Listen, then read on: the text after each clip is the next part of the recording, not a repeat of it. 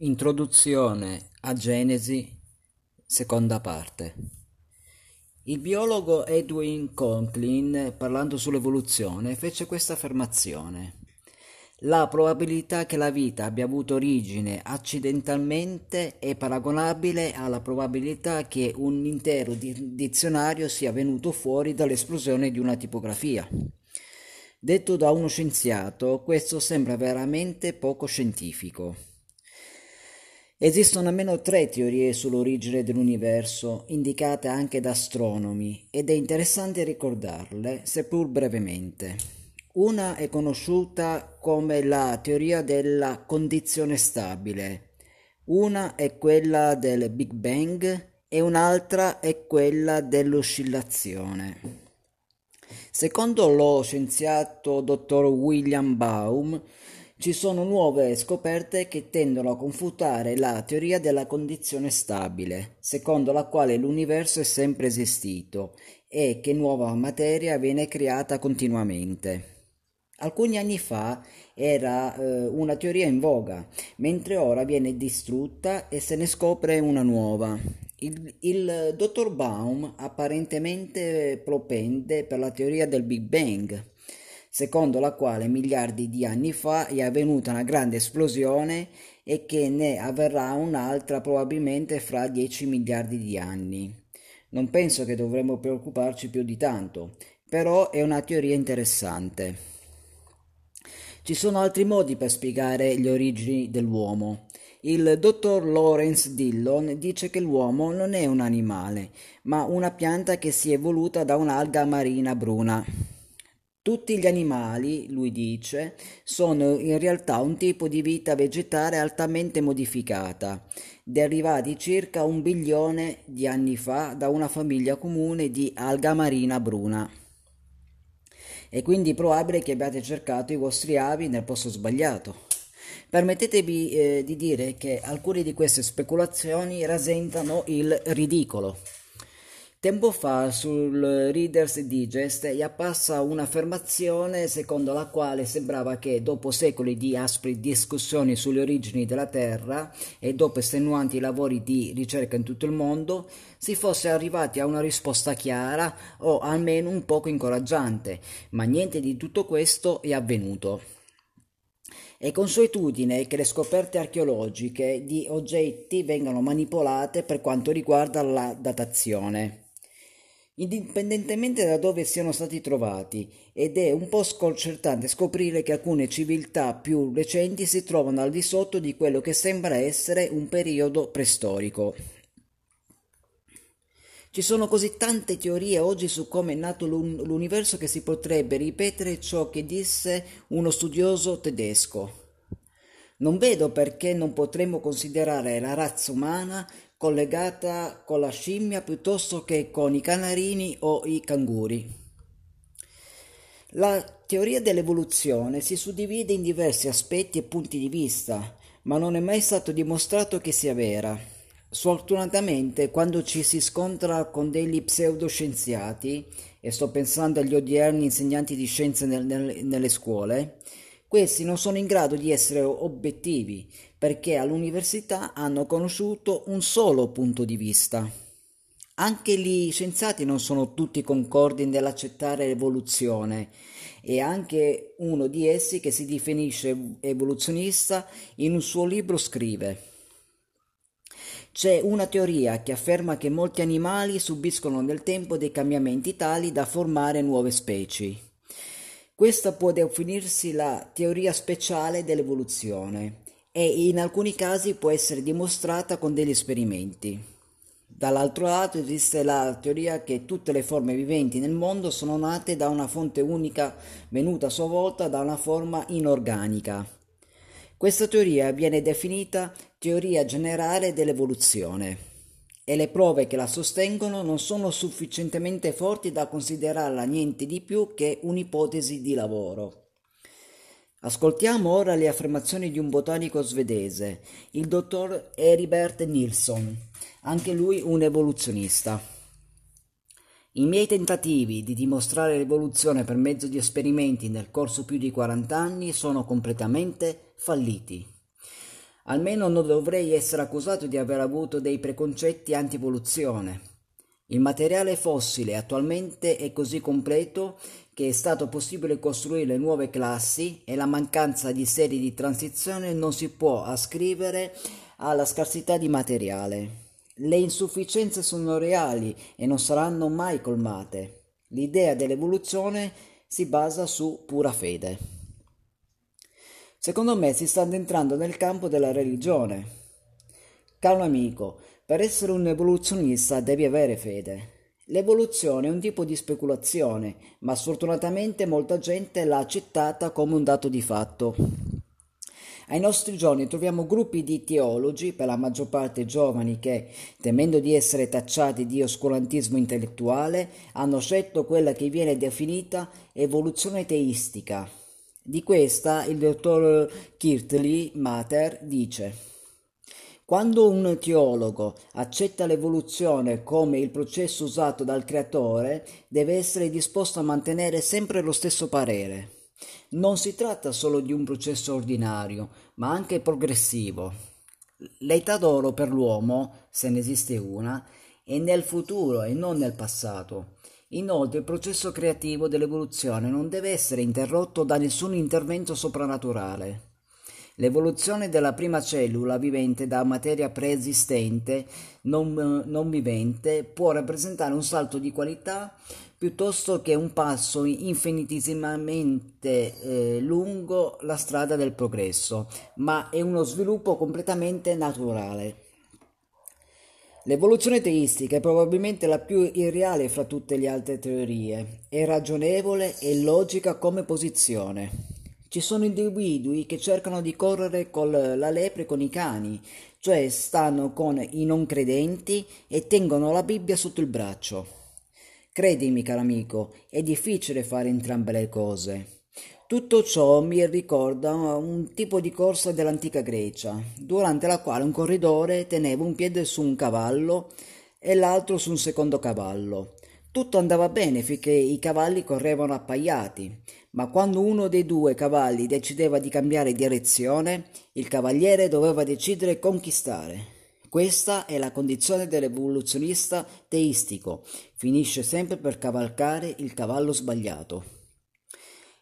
Attualmente eh, c'è molta disinformazione nelle menti degli uomini, anche intelligenti.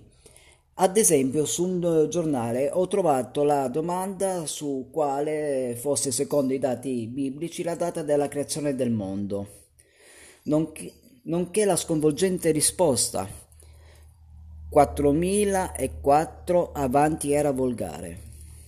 Ci può essere qualcosa di più ridicolo? Vorrei citare un articolo apparso su Life. Per circa metà del lungo periodo della storia della Terra, il pianeta un universo era vuoto e senza vita sotto la volta celeste. Le acque dei suoi oceani si alzarono e ricaddero sotto l'impulso del Sole e della Luna e si agitarono con il soffio dei venti, ma in esse non vi era nessuna cosa vivente. Sopra loro le grandi pianure apparivano brulle rocciose, prive di vegetazione come i paesaggi lunari.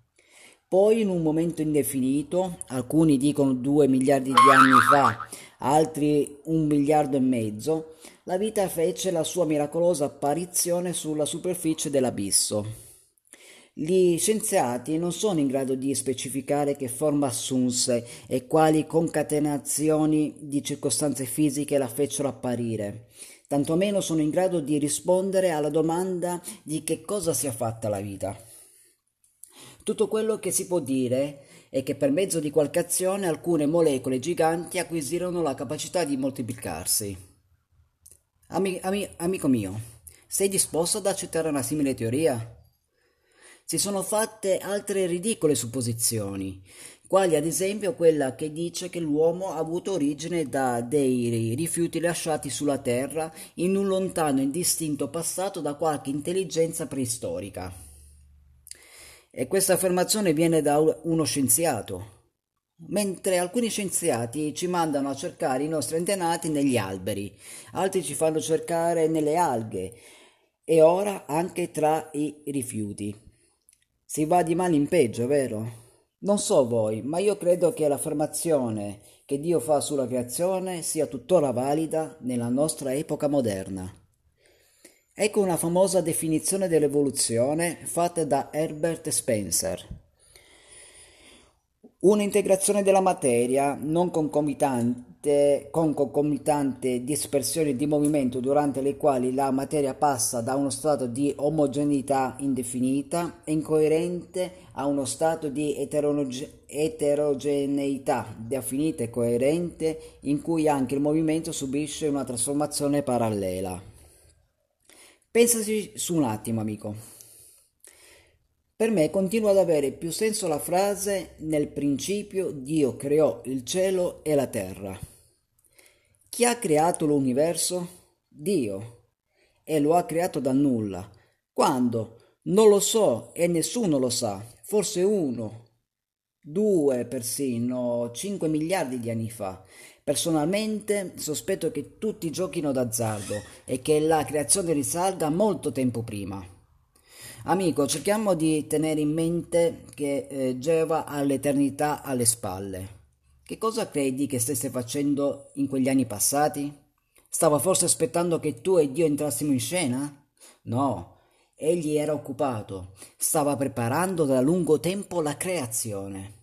È vero, non ci ha detto molto, quindi non è presuntuoso da parte di noi eh, piccoli uomini affermare di saperne più di lui?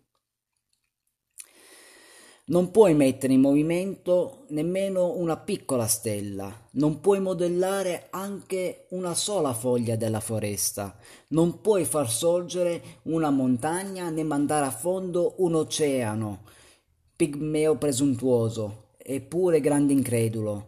Non puoi far apparire un'aurora luminosa, né comandare che il giorno diventi crepuscolo buio, né far splendere delicatamente la pallida luna e osi dubitare di, di colui che ha fatto tutto questo?